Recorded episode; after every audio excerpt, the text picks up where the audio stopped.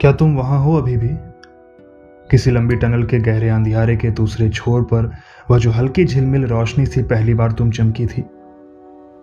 रोशनी, तुम हो वहाँ? माँ ने कहा था कि रोशनी का एक नाम आशा भी है। मैं तुम्हें आशा पुकारने लगा। आशा, तुम हो वहाँ? मैं अभी भी उस गहरी अंधियारी टनल में हूँ, जहाँ हाथ को हाथ नहीं दिखता। तुम्हारे दूसरे छोर पर चमक जाने से ही मैं खुद को देख पाता हूँ। सो तुम जिस रंग में दिखती हो, मैं उस रंग का हो जाता हूँ। पिछली बार सब लाल था, सुर्ख, स्याह लाल। अभी हल्का नीला आकाश दिखने लगा है।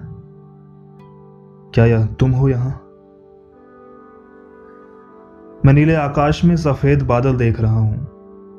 क्या तुम वह चील हो जो बादलों से अभी अभी बाहर आई है?